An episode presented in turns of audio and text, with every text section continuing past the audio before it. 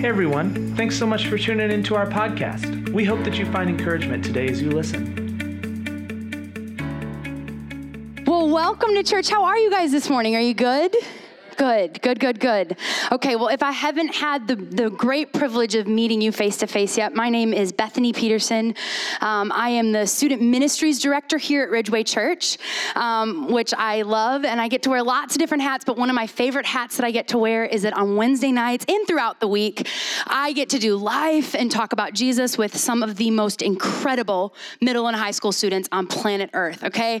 I might be a little biased, but they are incredible and um, it's it's exciting and I love that and love you guys. Love you're representing strong this morning. You guys are awesome. Uh, but this morning I'm excited to be sharing the word. Um, Pastor Brian and Debbie are not with us today. They are actually in Colorado. Um, actually, Sunday of last week they got news that um, a pastor in our fellowship of churches, our network of churches in Colorado, um, went home to be with Jesus. And so this weekend they've been in Colorado just celebrating his life and honoring him. And um, so this morning I get to share the word with you, and I'm very excited. I we're just going to jump right in. Um, today, I want to share from a story found in the book of Ezekiel. And it's a story that has always grabbed my attention, and it's called The Valley of Dry Bones. Some of you might be familiar with it, some of you might have read it, some of you might be like, I've never heard of that before. This sounds creepy. Don't worry, okay? Go with me there, all right? And this passage of scripture is a passage of scripture that the Lord has just kind of. Um, been bringing to life personally for me over the last few years. Um, and he's really been teaching me about what it means to shift my perspective to life in the middle of a valley of death. Okay. And um, just to give you some context, context is really important, right? And this Bible that we read on Sunday mornings, that we read throughout the week, the Word of God, um, there's a lot of different books in here. There's a lot going on. So it's important that we understand the context of what's happening here. And so, just to give you a little bit of context, the book of Ezekiel is written by a man named Ezekiel. Who knew, right? Pretty crazy.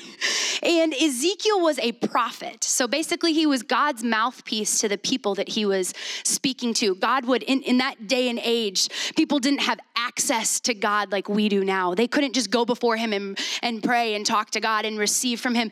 There, there was a, a bit of a, a, a specific situation that had to happen. And so God would speak through the prophet to a people. And so Ezekiel was a prophet during a time in history when God's people had been exiled to Babylon. So they were taken out of their land, Israel, and they were living in captivity in Babylon. And Ezekiel was speaking to a people that were broken and surrounded by hopelessness. They were conquered, they were captured, and they were taken away to a foreign land. And in this story, Ezekiel is sharing a vision that the Lord gave him concerning these people, like a dream, a vision, right? And so we're going to read Ezekiel 37. If you have your Bibles with you, you can open to Ezekiel 37. If you have your smartphones, you can flick over. If you don't have either of those, don't worry. We're going to put it up on the screen. So just sit back, read along. It's all good. But we're going to read these 14 verses that are this story of the valley of dry bones. And it says this The hand of the Lord was on me. And he brought me out by the Spirit of the Lord and set me in the middle of a valley, and it was full of bones. He led me back and forth among them, and I saw a great many bones on the floor of the valley, bones that were very dry. He asked me, Son of man, can these bones live? I said, Sovereign Lord, you alone know. And then he said to me, Prophesy to these bones and say to them, Dry bones, hear the word of the Lord. This is what the sovereign Lord says to these bones I will make breath enter you, you will come to life and I will attach tendons to you and make flesh come upon you and cover you with skin. I will put breath in you and you will come to life, and then you will know that I am the Lord. So I prophesied as I was commanded. And as I was prophesying, there was a noise, a rattling sound, and the bones came together, bone to bone. I looked, and tendons and flesh appeared on them, and skin covered them, but there was no breath in them. And then he said to me, Prophesy to the breath. Prophesy, Son of Man, and say to it, This is what the sovereign Lord says Come, breath from the four winds, and breathe into these slain that they may live. So I prophesied as he commanded me, and breath entered them, and they came to life and stood up on their feet as a vast army. And then he said to me, We're almost done here, hang with me. And then he said to me, Son of man, these bones are the people of Israel. They say, Our bones are dried up and our hope is gone. We are cut off. Remember, a people in captivity, that's, that's them. We are cut off. Therefore, prophesy and say to, say to them, This is what the sovereign Lord says My people, I'm going to open your graves and bring you up from them. I will bring you back to the land of Israel. And then you, my people, will know that I am the Lord when I open up your graves and bring you up from them. I will put my spirit in you, and you will live, and I will settle you in your own land. And then you will know that I, the Lord, have spoken, and I have done it, declares the Lord. And the title of my message this morning, if you're taking notes, is Finding Life in Death Valley. These verses vividly depict a valley of total despair. It's almost like a little eerie to read, right? You start reading it, it's like, ooh, that's just spooky. I wouldn't want to be Ezekiel in the middle of that graveyard. But I wonder what your valley is today. Is there an area in your life that seems dead? Is there a, a space in your life that maybe seems kind of hopeless? Is there a dream that you once dreamed that you've given up on? Maybe you have a relationship that you've tried and tried and tried to revive, and it just seems like it's too far gone. This morning, as we look to the Word of God and the truth of who Jesus is, I believe there is something that the Lord wants to speak to all of us. Do you believe that? Do you believe that He wants to speak to us this morning? Something we always say in youth on Wednesday nights, these guys know it, but we always say when, when we're getting ready to hear the word and look to the word and hear from truth, hear truth from God, we always say, guys, get your notebooks out, get your Bibles out, and lean in. Don't we say that? We say lean in. And we don't say lean in because we want them all starting to fall off their seat. Like, that's not the goal. That's not what we're trying to do. We're not trying to like throw all of our students on the ground. The, the thing is, when we say lean in, it's, it's like a posture of our heart, right? And what I found in life is that when I come to Jesus expectant and ready, and I'm saying, God, I'm ready for you to speak to me, He always, absolutely 100% of the time, shows up and breathes something new in my life. And so there's this idea of expectancy. And so this morning, I just want to encourage you get ready. What's God going to speak to you this morning? What does He have for you in His word this morning? Because you and I might not be exiles from a foreign land today. But I believe that God has truth for us laced within the passage of this scripture to encourage our hearts and strengthen our faith.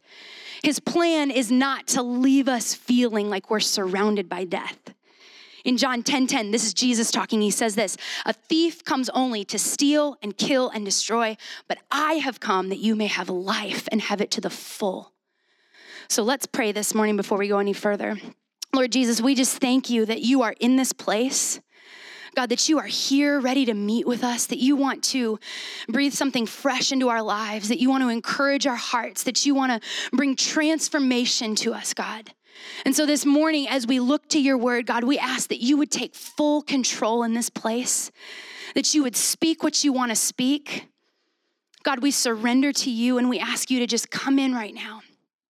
God, you know what every single person came in here with. You know what we're carrying, you know what we're walking through. And so, Lord, I thank you that you are a God that speaks individually to people, not to a vast crowd. So this morning, I pray that you'd speak individually to our hearts. In Jesus' name, I pray. Amen. Amen. All right, so let's jump in. If you're taking notes, you can grab those out. As Christ followers, what do we do in the valley of death? That's my question this morning. What do we do? How do we find life in Death Valley? My first point this morning is we need to declare truth. We need to declare truth. I love in this passage of scripture how God gets the ball rolling by saying to Ezekiel, Hey, Ezekiel, do you think these bones can live? He says, he, brings Ezekiel in, in the middle of this, of this graveyard and says, Hey, Ezekiel, look around. Do you think they can live? And kind of an odd question, but I actually love Ezekiel's response because if I'm being truly honest, and God brought me into the middle of a valley of dry bones, and then he said, Bethy, do you think these can live? I would probably look around and then I would respond based on what I see in my circumstances around me. Okay, so I'd probably look and be like, well, God, like these bones are dry and brittle. I don't see any flesh or anything that could make them a human. They look like they've been dead for a while, so I don't really know what to tell you. I'm going to say no. Like that, uh, to be perfectly honest, that probably would have been my response, right? But I love that Ezekiel's response is Sovereign Lord, only you know. It's almost as if he just kind of takes the basketball and throws it back into God's court, and he's like, Look, like, I'm actually, I'm actually not going to answer that one. You know, God, it's up to you. You know what's going to happen. And so then it goes on into verse four. And God says, Then he said to me, Prophesy to these bones and say to them, Dry bones, hear the word of the Lord. This is what the sovereign Lord says to these bones I will make breath enter you, you will come to life. I will attach tendons to you and make flesh come upon you and cover you with skin, and I will put breath in you, and you will come to life. And then you will know that I am the Lord. And so the first thing that God asked Ezekiel to do was prophesy, right? To speak to speak out. And you and I, in our situations, whatever we're surrounded with this morning, okay, you might not be in a literal valley of dry bones, but I, I have to believe that we have stuff going on in our worlds when we walked in here this morning. There's stuff that might feel hopeless and discouraging surrounding us, and we're not quite sure how to take a step forward. And you and I are called to prophesy as well. We're called to speak to that which is dead and declare it alive. And in order to declare something alive, we have to know how to speak truth over it, right? And that means that we need to know what truth is. And, and truth is a word that's really thrown around in our culture a lot. But this morning, I'm not talking about a your truth, my truth kind of thing. I'm talking about the truth, capital T. The truth that is found in the person of Jesus Christ and in the word of God and what his promises are over us. I love how it says in this verse, I, I kind of underline it up there hear the word of the Lord. So essentially, God tells Ezekiel, hey, Ezekiel, say this. Dry bones, hear the word of the Lord. He tells Ezekiel to say to the dry bones, Hey, dry bones, hear the word of the Lord. Why? Because the word of the Lord brings life. The word of the Lord brings transformation in our lives. It's not my self talk or my positivity that's gonna transform my life. It's the word of the Lord, the truth of who He is. And being a Christian doesn't mean that whenever things go wrong, we pray and God gives us what we want. Sometimes that can be a little misconception. You know, it's like, yeah, I'm a Christian, I pray, and God just kind of like, like sends me fairy dust and everything gets good. Like that's not the way it works, you know? In certain situations, I pray and God, there's an answered prayer in exactly the way I prayed, and that's awesome. But then there's other times that it doesn't exactly work out exactly how I thought it would. If we want to pray, we need to pray according to his will. And in First John chapter 5 verse 14, I love this verse. It says this, "This is the confidence we have in approaching God that if we ask anything according to his will, he hears us." So when I'm prophesying over my life, over the things that are dead, when I'm declaring the redeeming power of Jesus over my circumstances, I do it within the context of Scripture, within the context of the Word of God and what He says. And in some situations, the way I want something to go is, is not the way it works out. And that's a real bummer when it does, because I'm gonna be really honest with you. I think I'm a professional uh, problem solver. And when I enter a situation, I already have a game plan. I'm like, nope, this is how it needs to go. Sometimes I, I catch myself, you know, talking to God. I'm like, so God, if you just just make this like this, and this will help this person, and everything will be great. And I, sometimes I find myself praying like that and talking to God and and almost giving Him the detailed plan of how it needs to happen. But the reality is that God sees the bigger picture and He knows what's best. Even if we don't understand it, He knows what's ultimately best for our hearts and for the situation. And sometimes my perspective shift is what is needed in order to see things revived in my life. Sometimes it's not Him answering my prayer request exactly how I wanted it answered. Sometimes it's me shifting my perspective to something a little bit different. I may not have a choice over how things go, but I do have a choice over what I speak. And that is the truth. Okay, so Facebook. Divert for a second. Who has Facebook? Raise your hand. Show of hands. Okay, all right. We, there's people with Facebook in the room. Okay, so who knows that on Facebook, um, if you've been an active Facebooker like I have over the last decade, I know it's, it's crazy, but um, Facebook does this thing called memories. You guys familiar with memories? You know, where like, you know, certain days it'll pop up three years ago and it'll show you what you posted three years ago or four years ago or whatever. Well, I, I realized that I was pretty active over the last decade, especially like my high school years, because like Facebook kind of happen and I thought I had to like update everybody on everything that I was doing. so, so dumb. Um, but, anyways, so now I, one of my favorite things to do every day is to go on Facebook and look at my memories because it's sad. I have a memory almost every single day. There's not really a day that I don't have a memory. And sometimes it's from 10 years ago, sometimes it's from seven years ago, sometimes it's from three years ago. And I just love it. Sometimes I laugh and I'm like, oh my goodness, you were kind of embarrassing, but that's okay. And then other times I'm like, man, that was a really good memory or that was something something really cool that happened, right? So I love Facebook memories. Okay, so this week, as I was kind of preparing this message and asking the Lord what He wanted me to share and prepping it, um, one day this week, I, went on Facebook and my memory popped up. And so I was like, okay, I'll go look. And as I looked, there was a post that I posted three years ago in 2017. And um, I would just want to share with you a little bit about this post because I kind of thought it was, it was interesting timing to what I was sharing this morning. But um, this post, I put up, and it was a picture of, um, of a desert, okay? It was a picture of a desert. And then in the middle of the desert, everything, I mean, it just looked like a very barren, barren, dry, desolate desert. And then right in the middle, there was like this flower springing up. And the words over this picture were a garden in the wasteland, okay? And I wanna read what was written underneath it the, kind of thoughts that I put under there. But first, I want to tell you when when I did write this three years ago, I was sitting in a coffee shop on a Monday on my day off, and I remember writing this and processing it and thinking about it just like it was yesterday because I just I remember in that moment I was feeling very discouraged. I was feeling like almost like the light switch had gone off and I didn't know what way was left or right. I was feeling visionless. I was feeling like some dreams that I had been dreaming for were all of a sudden cut off. Some things that I was hoping for um, did not happen the way I thought they would, and I was very discouraged to say the least. I think some of you could relate to those feelings in one way or another. And I remember sitting in that coffee shop and, and almost being at like at like my last straw. Have you guys ever been there? Where it's like you're sitting there and I was like, okay, the only thing I have left to do is just ask God, what on earth do I do? Like that's how my heart was feeling.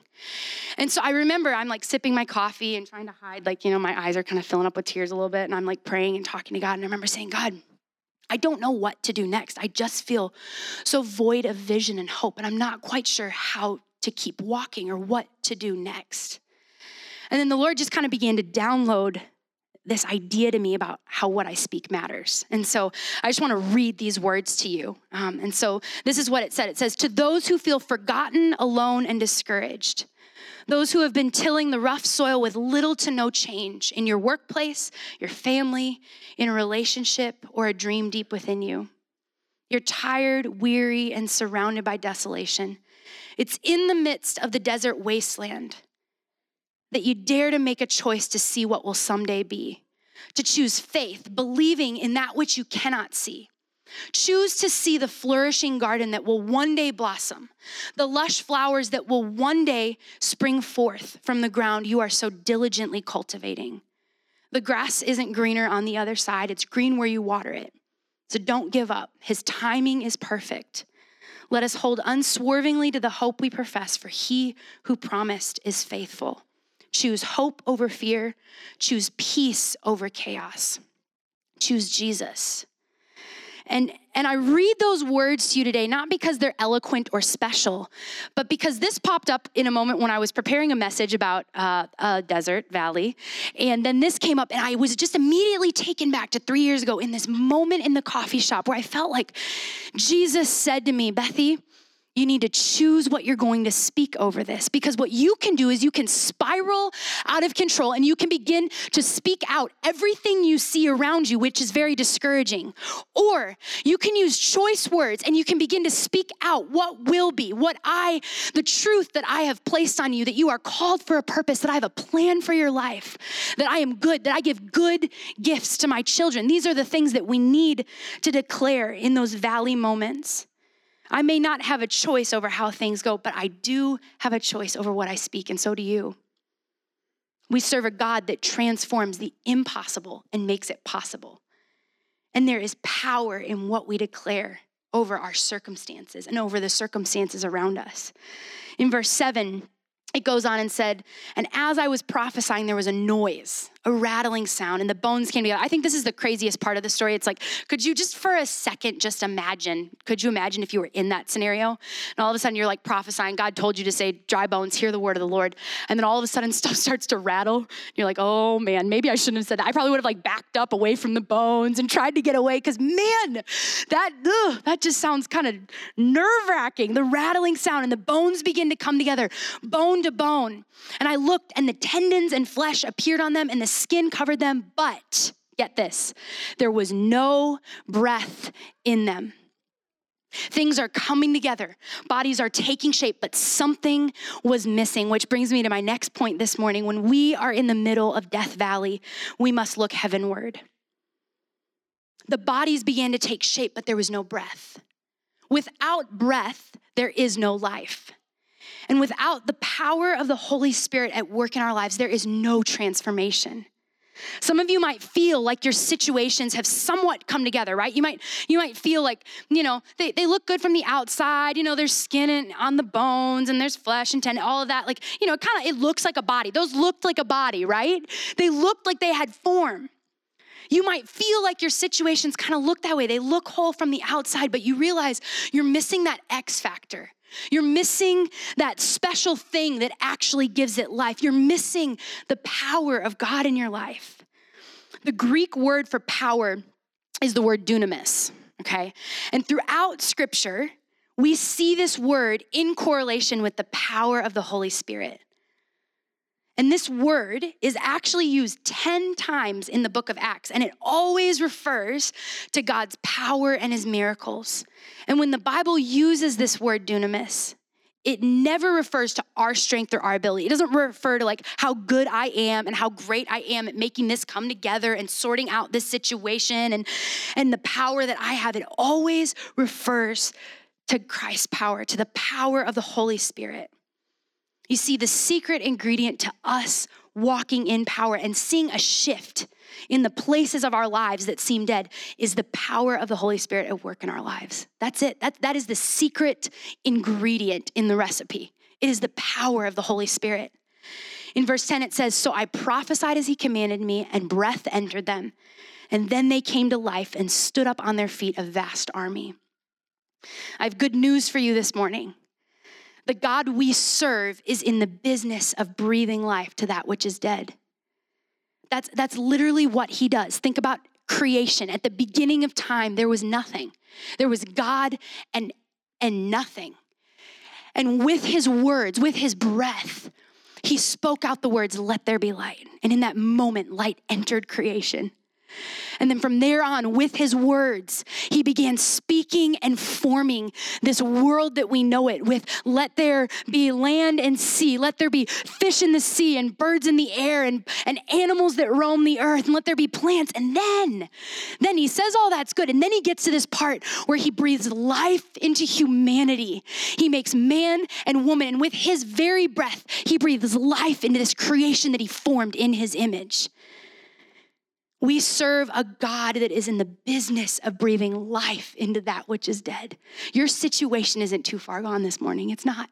My situation isn't too far gone. We must declare truth. We must look heavenward. And the third thing that we need to do this morning is we need to recognize that nothing is too gone for the saving power of Jesus. I want to invite the team up. Nothing is too gone for the saving power of Jesus. I love how, go back to verse 2, right? In verse 2, God brings Ezekiel into this valley of dry bones. Then the words that are used to describe the bones are very dry. That's how he uses it. He says, he says he brings him into a valley of bones, and the bones were very dry. I don't know about you, but when I think of very dry bones, I mean, they could have just said, you know, dead bones or the bones or any other type of descriptive words. But, but the words that are chosen to be used is very dry. And when I hear very dry, I think of something that has been gone a really long time, right? I think of something that's brittle and dead and just a, a wasteland. Nothing's there. It's too far gone. And so often we look at the situations and the circumstances around us and we think it's just too far gone. God God could never redeem that. You don't understand. That relationship, it's hopeless. God, God could never breathe life into that circumstance. That thing I've prayed for will never be fulfilled. That longing in my heart will never be satisfied. Trust me, I've prayed and I've prayed and I've prayed and it's not happened. Maybe you're sitting in this seat, and maybe for you, it's not necessarily the specific circumstances around you, but maybe you feel like, no, no, no, you don't understand what I've done. Over and over and over again, I have chosen the wrong thing, and why would God forgive me of all people? Maybe that's where you're at. And in these moments, we have to remind ourselves of who our God is. At this time of Ezekiel, when this story was written, the dead bones coming back to life was a picture of the exiled people being brought back into the land of Israel, their homeland, right? The place they had been taken out of. It was about a people without hope who were being resurrected to new hope. But it's even better for you and me today, and here's why. Because 600 years after Ezekiel, the promised Messiah was born. Jesus. Jesus came to earth. He was fully God, yet fully man. He walked the earth for 33 years, modeling love and servant leadership and teaching those around him about this kingdom of heaven. Everything he did was kind of backwards of the world. And he began to preach this gospel of love, and he just showed it with his actions. He turned everything upside down in the best possible way. And then he goes to the cross. And he endures this horrible death on the cross, not because he was a sinner or a thief or he deserved it. He goes to the cross because he knew that one day, one day you would need salvation. You would need something bridging that gap between him and you because the wages of sin is death. And my life, my flesh is full of sin. No matter how hard I try, I mess up daily. It's just who we are, it's part of our sin nature. But Jesus goes to this cross and he gives his life so that we could be in relationship with him so that we could accept that gift of salvation and live one day in eternity with Him, but also with hope and purpose on this planet. And three days later, he's raised to life. You know the story. We celebrate at Easter. Easter, we party so big, but we also party so big all year because when he was raised on that third day, when they went to that tomb and the tomb was empty, that changed the game for you and me forever forever. The script was rewritten, the page was turned on the story. Nothing was ever the same. And this is the God that you and I are offered relationship with. Man, I've been a Christian since I was four years old. I've been walking with Jesus since I was four years old. And every time I like start to really think about that, it just kind of chokes me up because what a gift of grace that I don't deserve, that you don't deserve. But He comes and lavishes it on us freely. In Romans 8, it says this The Spirit of God who raised Christ Jesus from the dead lives in you. And just as God raised Christ Jesus from the dead, he will give life to your mortal bodies by the same Spirit living in you. Okay, so we're talking about this this this person that conquered death. And what does this say? This says that that spirit is actually alive in you and me, that it is ours for the taking. And that same power that raised him is the power, the dunamis power of the Holy Spirit that we have the opportunity to have live in us and be a part of our lives. You see, nothing is too far gone for the saving power of Jesus. The more dead, the better. The more dead, the better. Why? Because it is just more space for Jesus to do his thing. You might look at your situation and say, It is impossible. Trust me, you don't even know my circumstance. This is impossible. Let me tell you, it's not possible for God. It is not possible for Him. And He is in the business of transformation, bringing dead things to life. When all seems lost, there is hope. And in verse six, I loved what what God said. He said, I will put breath in you, and you will come to life, and then you will know that I am the Lord. I will put breath in you, you will come to life, and then you will know that I am the Lord. And this morning, I asked the team to lead us in a song, and we can stand to our feet, and um, we're going to worship here in a moment. You can stand. Um, but but here's here's what I want to kind of challenge you with. Is it okay if I give you a challenge? Is that all right? I'm challenging myself too. Here's the challenge. If you're in this place and you feel like these words that have been spoken about like this picture of Death Valley, this this idea of desperation and desolation and discouragement, right? If if if that's where you feel like you're at, this morning I want to challenge you to sing louder. I want to challenge you to turn up the volume on your praise a little bit because here's the thing. We don't do this just because like, you know, it's it's kind of fun and we like music around here. Music is great, but there's a reason that we take the first 20 minutes of every service and dedicate it solely to singing out praise and worshiping God. There's a reason we do that. And it's because when we are in an atmosphere of worship, when I have my hands raised or I'm on my knees or I'm in whatever posture of worship that I take and, and I'm declaring who God is, my gaze is shifted to the power and might of my almighty God and away from my circumstances that feel dead and desperate and hopeless around me. This is a fight pose. This is a this is a stance that we take when we're asking God to bring transformation, when we're desperate in the middle of something. And so, if you're in the middle of a dry and desperate season, your praise needs to be loudest this morning. Amen. And I think, if I'm being honest, when we are in that situation, usually that's not the way we want to go, right? I know for me, when I've been in those seasons, the position I want to take is like the fetal position, like tuck down, just like survive, right? Survival mode. But what God wants from us today is to surrender and say, Jesus, my situations, my circumstances might not be what I want them to be, but God, you are still good. You are still sovereign. You are still faithful. Even if I don't see it, I'm going to declare that I believe you're working. And so we are going to worship and then afterwards I just want to come up and pray. And so let's just let's just worship now. Thanks for listening to our podcast today. For more information about our church, check out our website at www.ridgeway.church.